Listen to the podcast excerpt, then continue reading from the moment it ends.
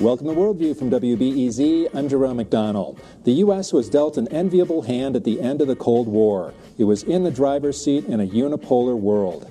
It's managed to parlay that strong hand into a foreign policy that's costly in terms of lives and treasure. John Mearsheimer has taken a hard look at the fundamentals of U.S. foreign policy in his new book, The Great Delusion Liberal Dream and International Realities. And John is a professor of political science at the University of Chicago, and we're going to walk through his ideas of where we're at in the United States and where we're going. We're live today at the Chicago Council on Global Affairs. It's nice to have a live audience here. We're going to take some questions later on. You can even watch us streaming on the internet at the chicagocouncil.org or on Facebook at the Chicago Council's Facebook page. And John, it is good to see you. Nice to have you here. Thanks for joining us. The thing I enjoyed about your book was it really makes a person think about what they believe and what they believe is going on in the world. Um, can you tell us a little about your how you got to this point? I know you're thinking mostly about the post Cold War situation. Um, what, what, what was your thinking there? I was very interested in the question of what went wrong uh, in American foreign policy since the days uh, when the Cold War ended. As you all know, there was a huge amount of optimism in the air in the early 1990s, uh, and the United States uh, adopted this very ambitious foreign policy, which I refer to as liberal hegemony.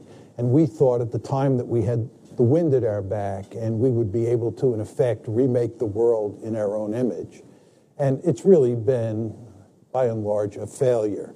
Uh, there are a number of places in the world, especially the greater Middle East, where our failures uh, are littered all over the map. And what I wanted to do was try to figure out what went wrong. Uh, how did we end up in the present situation? You posit things as a wrestling match between three different isms that are going on in the world liberalism, and uh, we've got uh, realism, and we've got nationalism out there. And um, wh- how did you get into this um, wrestling match between these three isms? And when we're talking about liberalism, we're talking about John Locke liberalism. We're not talking about conservative liberalism, conservatives versus liberals. Um, how, how, did you lock in on this this situation? Yeah, before I say a word about the relationship among those three isms, which is at the center of my story, I do want to reiterate the point that Jerome is getting at, which is that I'm not using liberalism to talk about Democrats and conservatives to talk about Republicans. I'm talking about all Americans as being fundamentally liberal. We live in a liberal democracy, and liberalism is all about rights. And both Democrats and Republicans and conservatives and liberals, in the American sense, believe in rights. They have disagreements about what those rights should be. But it's very important that everybody understand that when I talk about liberal hegemony, I believe that this is a foreign policy that both Republicans and Democrats have pursued. I view the Republican Party and the Democratic Party on foreign policy as Tweedledee and Tweedledum, okay? But let me say a few words about these three isms. The United States is a fundamentally liberal country and I thank my lucky stars that I was born in the United States. I love the fact that I live in a liberal democracy. But it's not surprising that at the end of the Cold War, where the United States emerges as the most powerful state on the planet, it is then going to try and take liberalism and export it to the rest of the world. And this, of course, is what I'm talking about when I say the United States is interested in remaking the world in its own image, okay? So what we did was the, is to adopt this policy of liberal hegemony. And my argument is that when liberalism runs up against nationalism and realism, nationalism and realism beat liberalism at every turn. And that's why the foreign policy we adopted at the end of the Cold War was doomed from the start. I believe that nationalism is the most powerful political ideology on the planet. This is a concept that Americans find very hard to get, get their hands around or wrap their head around. But nationalism is very powerful. And you run liberalism up against nationalism, nationalism wins. You run liberalism up against realism, realism wins. And this, in my opinion, is what explains our failures. Now, you spend a good time in the book talking about why that is and the state of nature that we're in that, that kind of presents itself. Um, do that a little bit because it's interesting. We're, we're social animals, um, but uh, this is an individualistic proposition, liberalism, in your mind. Uh, I want to talk a little bit in response to Jerome's question about the relationship between liberalism and nationalism and why I think nationalism trumps liberalism. Uh, and it really does go back to human nature. And one of the central questions that any person has to ask him or herself when you think about human nature is whether you believe that we are fundamentally social animals who carve out space for our individualism or you believe that we are fundamentally individuals who form social contracts. Liberalism starts with the assumption that we are all individuals who form social contracts. That's why liberal theorists like Locke are referred to as social contract theorists. So the focus is on individualism. Nationalism assumes that we are all tribal from the get go we are born into groups, and our allegiance to those groups overrides almost everything else. And nationalism assumes that the key group in the modern world is the nation. And we are born into nations, and our allegiance to those nations is very powerful. This is not to say we can't carve out space for our individualism. Now, to go back to liberalism for a second, as I said to you, liberalism assumes that human beings are individuals from the get go. And liberalism also places a very high premium on rights, inalienable rights. The whole notion that every person on the planet, every person on the planet is born with a set of rights. Well, once you have an individualistic ideology that says everybody has the same set of rights, regardless of borders, regardless of boundaries. You have a universalistic ideology. And liberalism, at its core, when it comes to foreign policy especially, operates on this universalistic impulse. Nationalism, on the other hand, is very particularistic. It privileges the group, the tribe, the nation. I'm talking with John Mearsheimer about his book, The Great Delusion Liberal Dreams and International Realities. We're at the Chicago Council on Global Affairs. And I wanted to ask you about a real world application of this. Is there a spot on the planet where you see this happening to the U.S. in foreign policy over the last 15 years that you could uh, exemplify that with? Yeah, the best example would be the greater Middle East. If you think about the Bush Doctrine, the Bush Doctrine was all about turning the Middle East, which had no history of liberal democracy, into a sea of liberal democracies.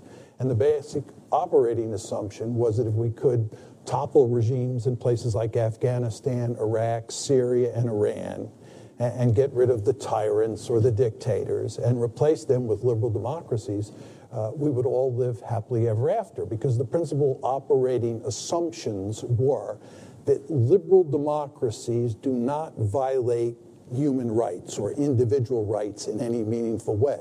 So that if you create a sea of liberal democracies in the Middle East, you take the human rights violation problem off the table, number one. Number two, the second assumption is that liberal democracies don't fight against each other.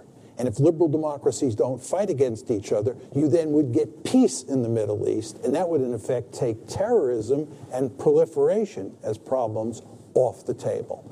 And the third assumption is that you make the world safe for democracy by creating a world where there are only liberal democracies, right? So this was the principal set of operating assumptions. And of course, we went into Iraq, let's focus on Iraq, thinking that we could topple Saddam Hussein and then we could create a liberal democracy. And then we could move on to Syria and Iran and so forth and so on. But the problem we ran into, Jerome, is we ended up occupying Iraq.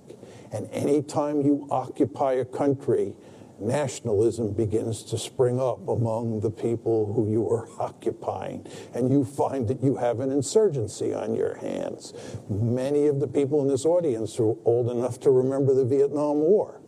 Right? We learned very quickly that the idea that you could go into a country like Vietnam, occupy it, and rearrange the politics in that country was a prescription for disaster. You remember when the Soviets went into Afghanistan?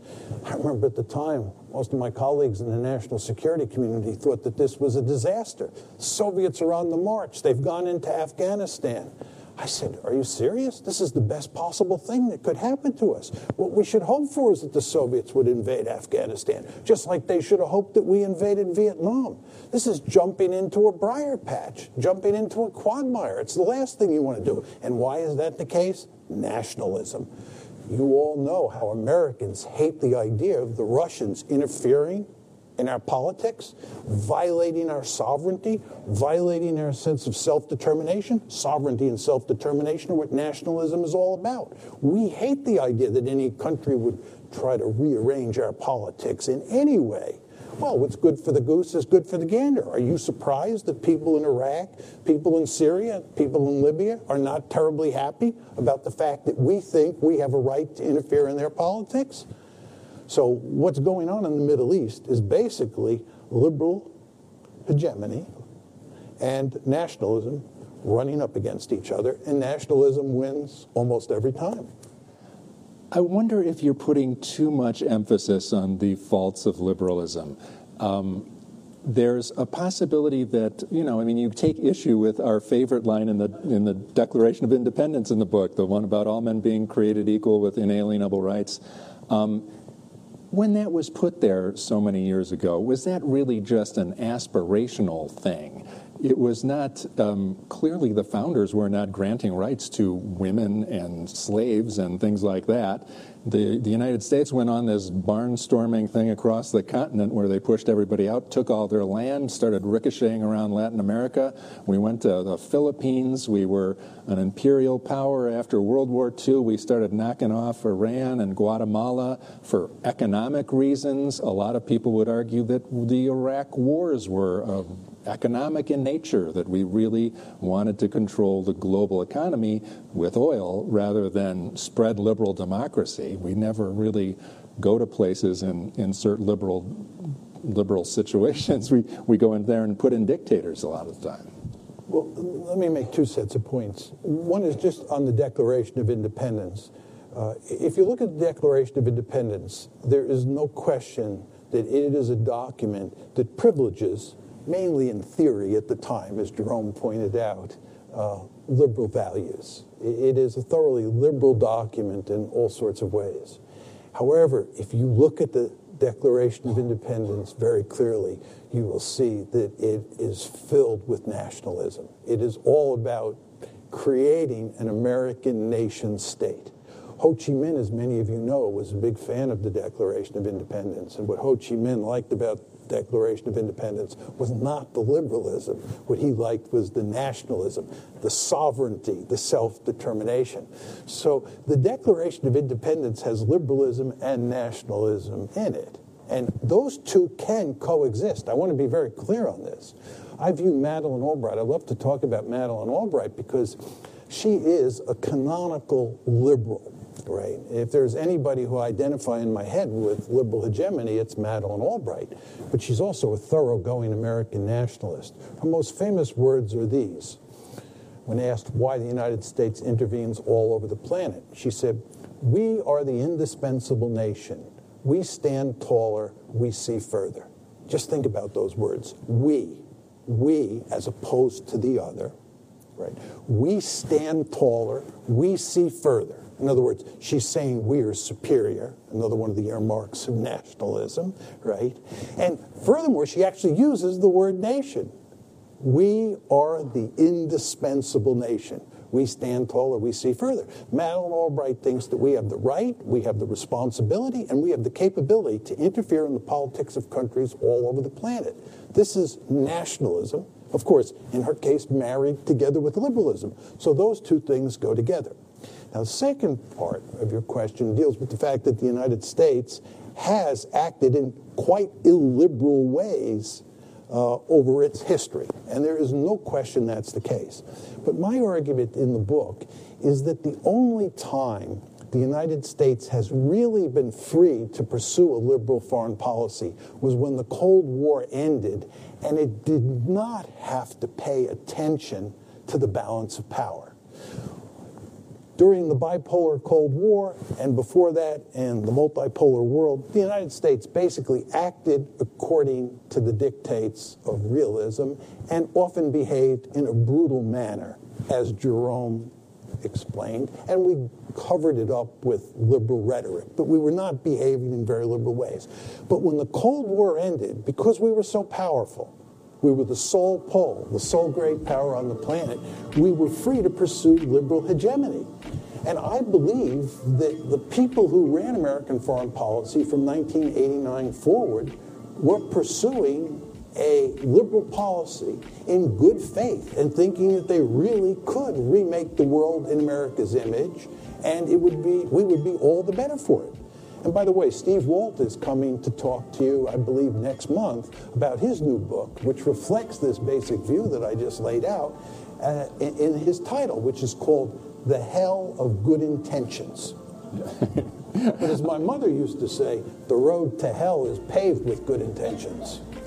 I'm talking with John Mearsheimer. We're discussing his book, The Great Delusion Liberal Dreams and International Realities. We are live at the Chicago Council on Global Affairs. You can see us streaming on the internet at chicagocouncil.org. We're going to take a quick break and come back. I'm Jerome McDonnell. You're listening to Worldview on WBEZ.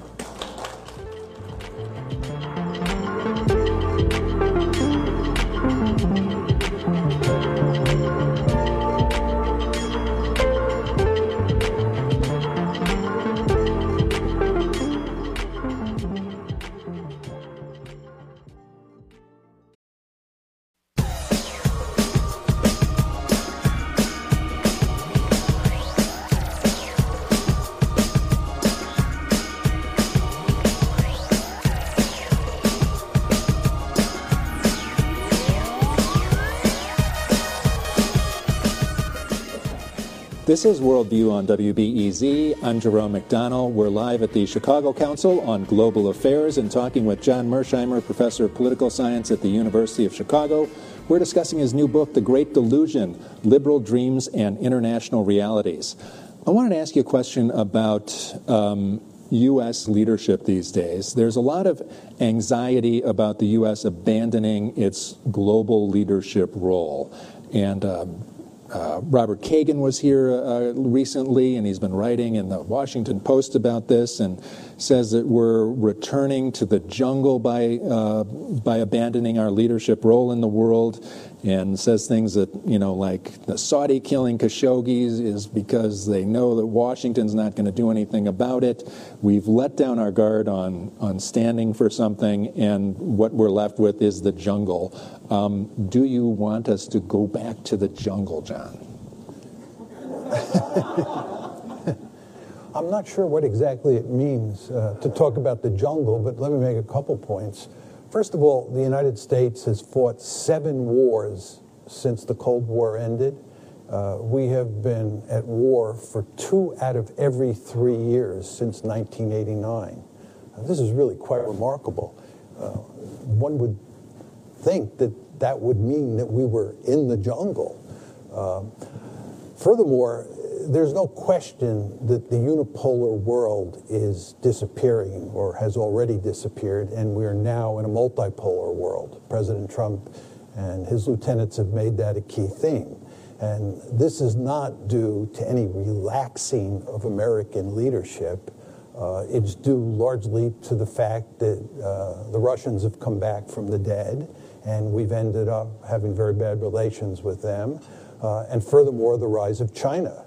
So, with great power politics back, one could argue we're in the jungle, but it's not because America has given up uh, its leadership position.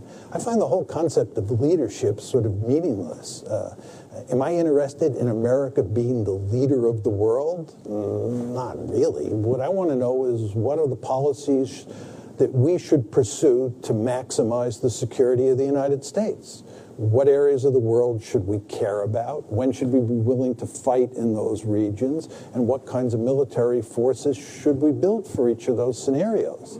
Uh, I am fully in favor of the United States remaining the most powerful state on the planet because, as a good realist, I think that's very important uh, for purposes of uh, securing our position in the world. But uh, I don't know what it means to say we should uh, privilege the concept of leadership, that we should want to lead the world. Uh, obviously, we want to be a, a very important player in, in, all sorts of ways, but leadership is just a concept I don't have much use for. Isn't it nice to have a lot of allies in the world? And when you have a lot of allies, sometimes they have certain expectations of a, of a leader. Like at the end of the Cold War, here were all these states that wanted to join the international institutions that you set up the European Union, NATO. Uh, there are expectations in when the Libya situation was happening, the Europeans seemed to want the United States to do something and persuaded Barack Obama to, to intervene in Libya. Um, when you've got friends out there, there are expectations that you've got to do stuff to to be be a leader, to to sh- take your shared values, get out there and and show them. Yeah, but you haven't said anything about why these allies are important and why we should have these allies, right? You're just talking about we have allies, they're friends, they want us to be the leader of the pack and so forth and so on. Okay, but for what purpose? Look, I believe that the rise of China is the principal threat to the United States today and will be for the foreseeable future. And I believe that the United States needs allies in Asia, especially in East Asia, for purposes of containing uh, the Chinese threat. And uh, I actually think that President Trump has not done a good job of uh, forming a balancing coalition, forming an alliance to contain China. Uh, but all of this is to say, I think allies in East Asia are important because I think containing China is important. But let's go to Europe. I am in favor of pulling out of Europe. I've been in favor of pulling out of Europe since the early 1990s. Uh, I see no reason that the United States has to be in Europe protecting the Europeans who are perfectly capable of protecting themselves.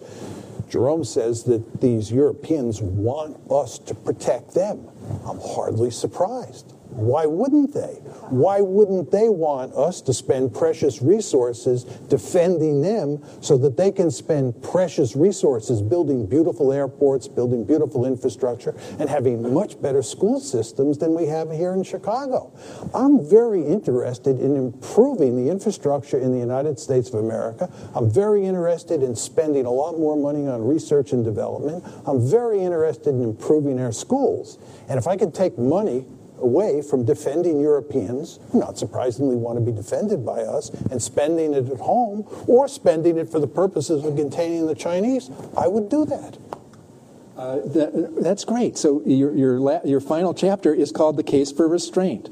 Um, how much restraint do you want to have in this situation? Do, um, can we cut the defense budget and what, half? Can we spend like crazy on schools? Well, first of all, you wouldn't have to cut the defense budget by much to spend like crazy on schools. You'd only have to take a small slice out of the defense budget. Uh, uh, there's no question about that. And, uh, and, by the way, given the budget deficits in this country, it might be best if we didn't spend the money at all. Um, but uh, uh, when you talk about restraint, I mean, everybody has different views on this. I'll, I'll give you my two cents. I'm not interested in restraint when it comes to dealing with the Chinese, as I tried to make clear to you in my answer to the previous question. I'm deeply concerned about containing the Chinese. Uh, the first place that I would cut back in is Europe. I think there's no good justification for the continuation of NATO.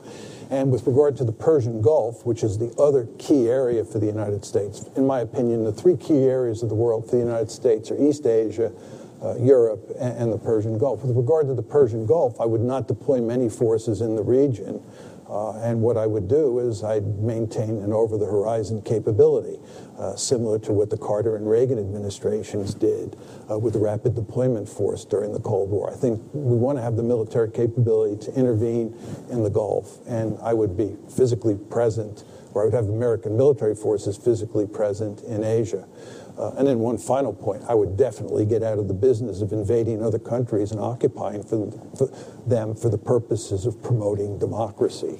Uh, and all in all, I think that this would save a substantial amount of money. The counter to what I just said is that if China continues to rise, this may be such a Goliath that we'll have to spend enormous amounts of money uh, to contain the Chinese. Uh, I hope China does not continue to rise, but if it does, I'd be willing to spend that money.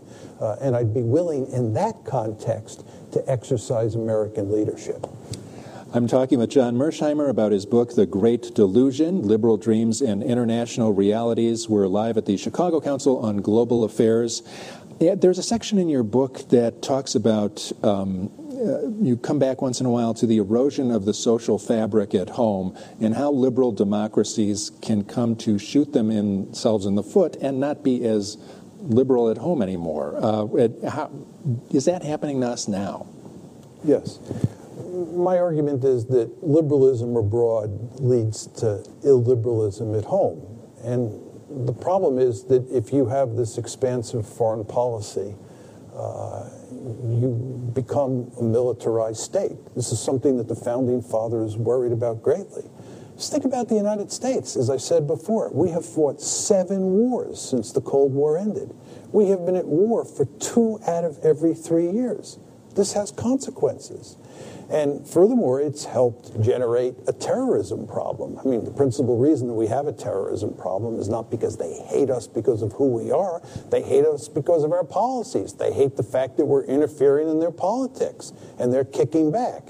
And the end result is when you have a terrorism problem, you create a national security state to monitor people to make sure that you don't have terrorist attacks on your homeland. So it's very important to understand that it's uh, it is hard to create and maintain a liberal democracy, especially with that word that word liberal, a liberal democracy uh, in a world where the United States is traipsing all over the world fighting wars. And again, the founding fathers fully understood this, and I think they were correct. Why isn't there more accountability for people who get us into bad foreign policy things? This is really a great question because we just seem to go from one foreign policy disaster to another, right? And the people who lead us from disaster to disaster remain in power. Why haven't we uh, you know, switched gears and gone in a different direction. And by the way, I would point out to you that Barack Obama was elected on the platform that he was going to change American foreign policy. And remember, Barack Obama said that we were going to do nation building at home, which I applaud. He, of course, was ultimately defeated by the blob, otherwise known as the Foreign Policy Establishment, which beat him back. And he admitted that in a very famous interview with Jeffrey Goldberg a few months before he left the White House. Donald Trump was elected by running against liberal hegemony. Uh, it very clearly uh, ran against liberal hegemony. It was not the only reason he got elected. Uh, but as I like to tell many of my friends who are liberal hegemonists, uh, their foreign policies are one of the principal reasons we have Donald Trump in the White House, right? Uh, but there's no accountability. And why is that the case? I think there's no accountability for a variety of reasons. Um, one is that the American foreign policy establishment has come up with a formula for fighting these wars that uh, uh, allows us not to win, but not many Americans are affected by the wars. Uh, it's the all volunteer military. We have this very narrow slice of the society that's willing to serve in the military. And for reasons that boggle my mind, they're willing to go back to places like Afghanistan five, six, seven times to fight wars that they're not going to win or they've already lost, right? Uh, but the fact is that the vast majority of Americans don't fight, and their children don't fight in these wars. If we had a draft, if we had a situation like we had in the 1960s with the Vietnam War, we wouldn't have these fights. Charles Rangel said in the run up to the Iraq War, if we had a draft, we wouldn't have had a war. I think he was absolutely right. But we don't have a draft. We have an all volunteer military that's willing to fight and bear the costs of the fighting. And in terms of the money that's involved, we're able to kick the can down the road on that one. And it's not like most Americans feel like we're paying for these wars now. So there's no real cost to the American people. And the American people don't care that much about foreign policy. This is another key factor. The reason most Americans don't care much about foreign policy is that we're the most secure great power in the history of the world. Despite all this talk that you hear about how threatened we are and how dangerous the world has been since 1990. This is nonsense. The United States is separated from its principal adversaries by two giant moats. It's got thousands of nuclear weapons. And in the unipolar world, by definition, we were the only great power on the planet. Does it get any better than that? Seriously. And this is why most Americans don't care about foreign policy. This is why you have to have a Chicago Council on Global Affairs to get people interested in foreign policy, because we are remarkably secure. Um, one of the things that uh, seems to be happening during the Trump presidency is that some of the things he ran against are becoming more popular. Um, the use of tariffs seems to be uh, bucking up free trade support. People are more supportive of free trade. Democrats are more supportive of free trade than they used to be. Uh, the latest council survey has support for NATO going up. NATO's support is going up because people feel bad that uh, Donald Trump is criticizing it. In the end of his presidency, do we go back to where we were before? I don't think so. Uh, I think you know, this gets down to the question of whether you think Trump is a cause of the change that's taking place or Trump is a manifestation of the change that's taking place. Uh, I believe that Trump is a manifestation of changes that are taking place. Uh, globalization, the economic part of globalization, uh, is causing huge, num- huge amounts of trouble uh, in industrialized countries all over the world, not just in the United States, but in Europe as well. And this explains the rise of nationalism and the rise of right wing parties uh, in Europe, and it says a lot about why Donald Trump got elected. He ran on a policy platform of America first. He was basically saying all this internationalism, all your concern about American leadership, right, isn't something we don't care much about. We want you, Donald Trump, to take care of the American people, the broader public. And this, of course, was the same message that was sent to Barack Obama. Uh, so I think um, we're not going to end up in the same place. Talking with John Mearsheimer, and his book is The Great Delusion Liberal Dreams and International Realities. We are at the Chicago Council on Global Affairs today. We've got a live audience. When we come back, we are going to take some questions from people who are in the audience, and it'll be uh, fun. We'll take some that are coming in on the internet as well. We're streaming this event at the chicagocouncil.org. And we'll be back after the break. I'm Jerome McDonnell. You're listening to Worldview on WBEZ.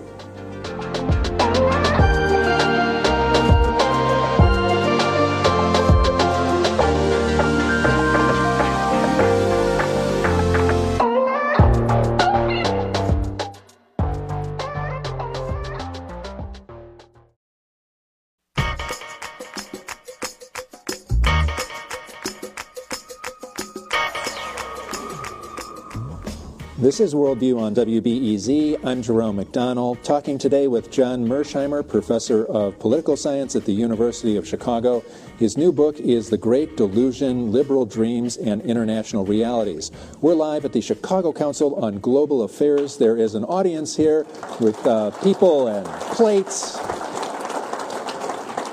We're going to take some questions from the audience. Ma'am, say, do you have a question for John Mearsheimer? I do. It was fascinating when you were talking about the um, military support in Europe and the fact that two presidents have been elected so as to um, break away from all of the military um, functions that we've been serving. Do you think it's possible that it's an economic issue that our that the defense spending lobbies are very strong and don't want that kind of change, and that's why Congress just sticks with the status quo. I think that there's no question that the military industrial complex, as President Eisenhower termed it, does have some in influence, but I, I, don't believe that's the principal reason. Uh, I do believe that what's going on here is that liberalism is hardwired into American DNA. And Americans, given the opportunity to export liberalism around the world, will do it if they have the opportunity. I think it's the fact that we were so powerful at the end of the Cold War and that we believed so fervently at the time that liberal democracy was the future. If you think back to Francis Fukuyama's very famous article, The End of History, and you look back at that carefully, what you see is that Fukuyama said we defeated fascism in the first half of the, of the 20th century, we defeated communism in the second half of the 20th century, and now the future was all democracy. It was going to take some time to get there. And then you marry that to the other really famous article written at the time, which was Charles Krauthammer's article, The Unipolar Moment, which said that we emerged from the Cold War extremely powerful, and we should use that power to our advantage. So you take Fukuyama and you marry him to Krauthammer, and you're off to the races. And I think this is what was driving the train all along. I don't think the military industrial complex played that key a role in getting us to pursue all these um, crusades. But in the end, is it making it hard for us to get out of them? We look at what's happening with Saudi Arabia, and Donald Trump's like, I can't cut the, I can't stop things with Saudi Arabia. We've got arms deals with them. It's really lucrative. Uh, I don't think it's the arms trade with Saudi Arabia that is the nub of the problem. Uh, I think the nub of the problem is that they produce one heck of a lot of oil, and we care about oil. You remember I said before there are three areas of the world that matter to the United States strategically and have over a long period of time Europe, East Asia, and I didn't say the Middle East, I said the Persian Gulf. And it's because of the oil in the Persian Gulf that we really care. And the Saudis are they are really the kingmakers when it comes to making oil or producing oil in that region. Sir, you have a question for John Mearsheimer. Yes, sir. Uh, under each of these systems, how does the world, both country and individual, pay back its debt? I'm not sure I understand your question. Under which system? Under any system, how does the world pay back its debt? You're worried about the U.S. deficit? Realism. Nationalism. And, and uh, conservatism. liberalism. Well, I mean, th- there are different kinds of debts. Some of those debts are impossible to pay back. I mean, eh, the United States has defended Europe since the Cold War ended. We've, we've kept an American military presence in Europe. We've kept NATO intact. And you could say, and I think most Europeans I know would admit this, that they're indebted to us for serving as a pacifier. The vast majority of Europeans I know think that the United States has kept the peace in Europe. Uh, let's assume that that's true. The question is, how do they pay back that debt? Uh, I'm not sure that they can do it in any monetary way. They can tell us they appreciate what we did. Uh, they can help us in places like Afghanistan uh, or Iraq uh, or in our fight against ISIS and so forth and so on. But it's really hard for them to pay back that debt. Um, and then with regard to money, right, when you fight world wars, like World War I and World War II, we end up lending huge amounts of money to our allies, and they have to pay back that debt. But we're not, you know, involved in that world very much anymore. So I'd say that paying back debts is really not a big deal these days. But when um, you can't pay the, the debt back, as you say, can't pay it back, you can't pay it back. I mean, there's not much you can do about it. Um, I don't think the United States would invade a country to get its money back. Uh, we've got Endy Zemenides, who I talk with about Greece frequently on the program with us today. Nice to see you, Endy. Nice to see you, Jerome. We talked. You told us a lot about nationalism versus liberalism, but is nationalism how is that playing out in terms of policies? I'm seeing people using nationalism in Europe and elsewhere to get control, but are they reverting back to realism?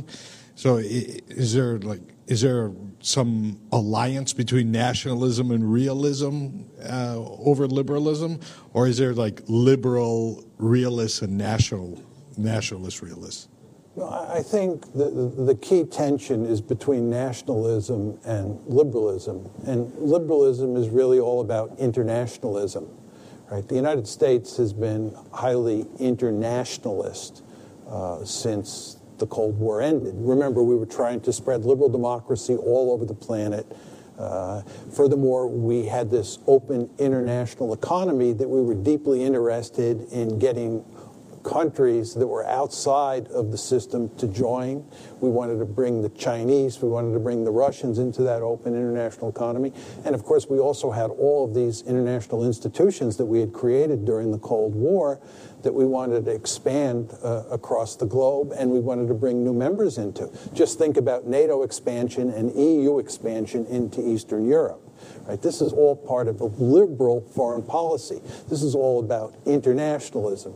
It's why liberal hegemony is sometimes called liberal internationalism. The problem is that the policies that we pursued worked for a while. The 1990s were the heyday of liberal internationalism. But starting in about 2000, things began to go south.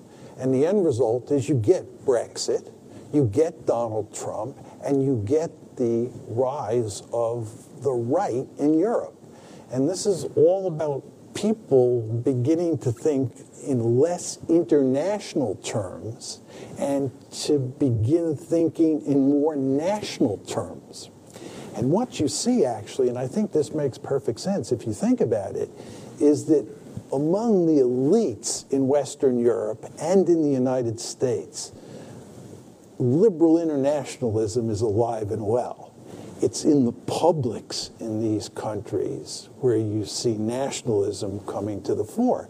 And again, I think Donald Trump understood this very well, and this is why he ran on an America First platform. An America First platform is nationalism par excellence.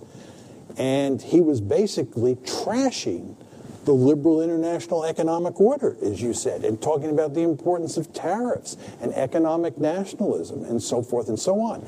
And as I pointed out to you before, I do not think that Trump is the cause of the trouble that we're in today.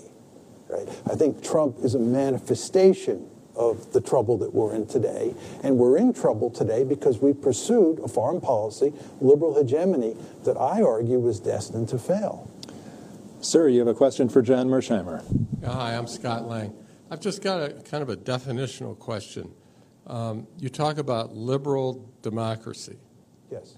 And I'm trying to think of a country that is a democracy, a true democracy, that isn't liberal. Um, and I'm wondering if you just took the word liberal off of there and you would be actually having some doubt about democracy because I don't think there's that, you know, I don't, I don't know of a single democracy that isn't liberal. England, Japan, the U.S., there are places where you can vote where there's control that doesn't really show up at the polls, I, but those aren't true democracies. So, what is the difference in your mind between liberalism and democracy? And is it wrong to be fighting for democracy? Well, democracy is all about voting, and liberalism is all about rights. And those are two very different things. And it's important to understand that you can have an illiberal democracy, right? And you have an illiberal democracy where you vote, right? And it's a fair election, and the majority wins, and the majority then suppresses the rights of the minority or treats the minority like a second class set of citizens. And our founders were very concerned about that and built a lot of protections in. But, and so do most countries in one way or the other, that are true democracies or well, democ- democ- in that they have, you know, fair voting. Um, but I just think that when you strip it out, I think you're actually somehow talking about democracy not being good. No, no, I, I'm, I'm talking here about liberal democracies. And, and, and I'm actually privileging the liberal part of the story, not the democratic part of the story. My, as I make clear in the book, I believe virtually all liberal states are also liberal democracies. So when you talk about liberal states, you're talking about liberal democracies. But I'm privileging the liberal side of the story because I think the emphasis on rights is of enormous importance for understanding why a liberal foreign policy is a universalistic foreign policy, right? That believes that if you spread liberal democracy, the emphasis on the word liberal, all over the planet, you solve the human rights violations problem and you make the world more peaceful, thus eliminating terrorism and proliferation as problems.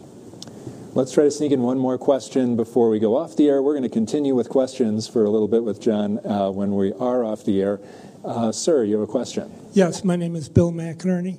I just wonder why are you offended by the notion of a rising China, and why should America be opposed to that historic fact?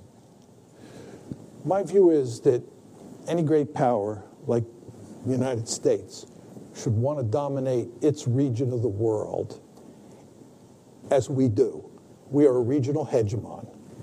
And at the same time, we want to make sure that no other great power dominates its region of the world the way we dominate the Western Hemisphere.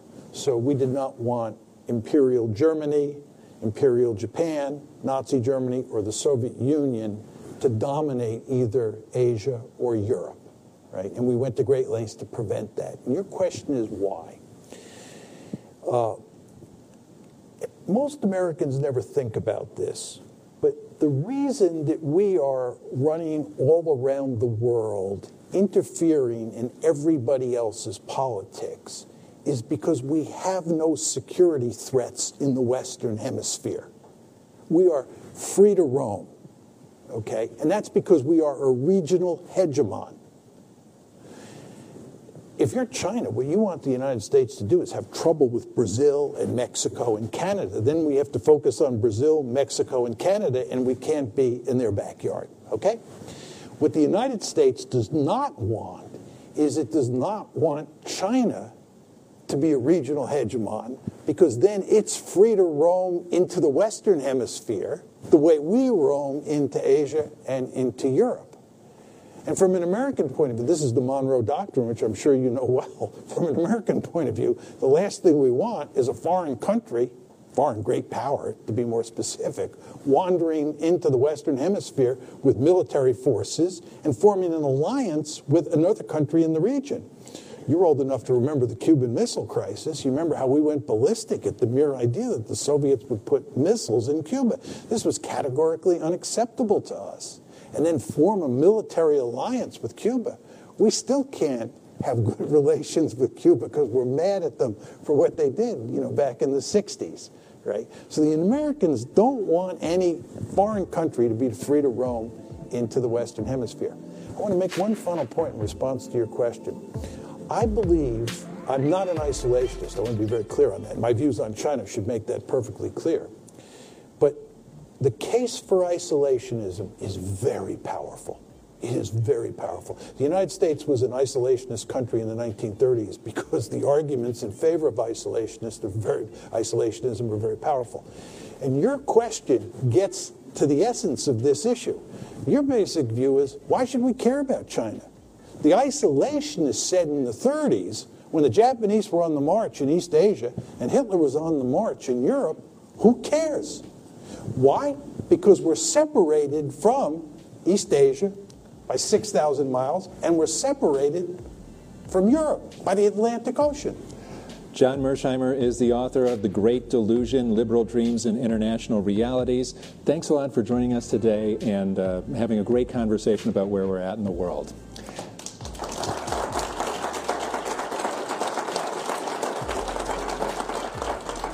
We've been live at the Chicago Council on Global Affairs. Thanks a lot to Ian Whitaker, Victoria Williams, John Macha, Kellen Martin, and Andy Char- and uh, John Chu.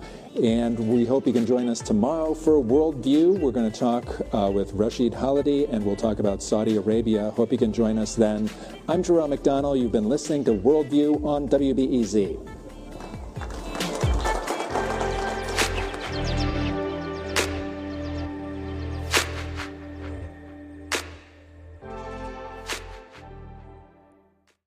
At a time when information continues to come at us faster and faster, sometimes you need to hit pause and rewind. NPR's Throughline takes you back in time to the source of the news stories filling your feed. Find NPR's Throughline wherever you get your podcasts.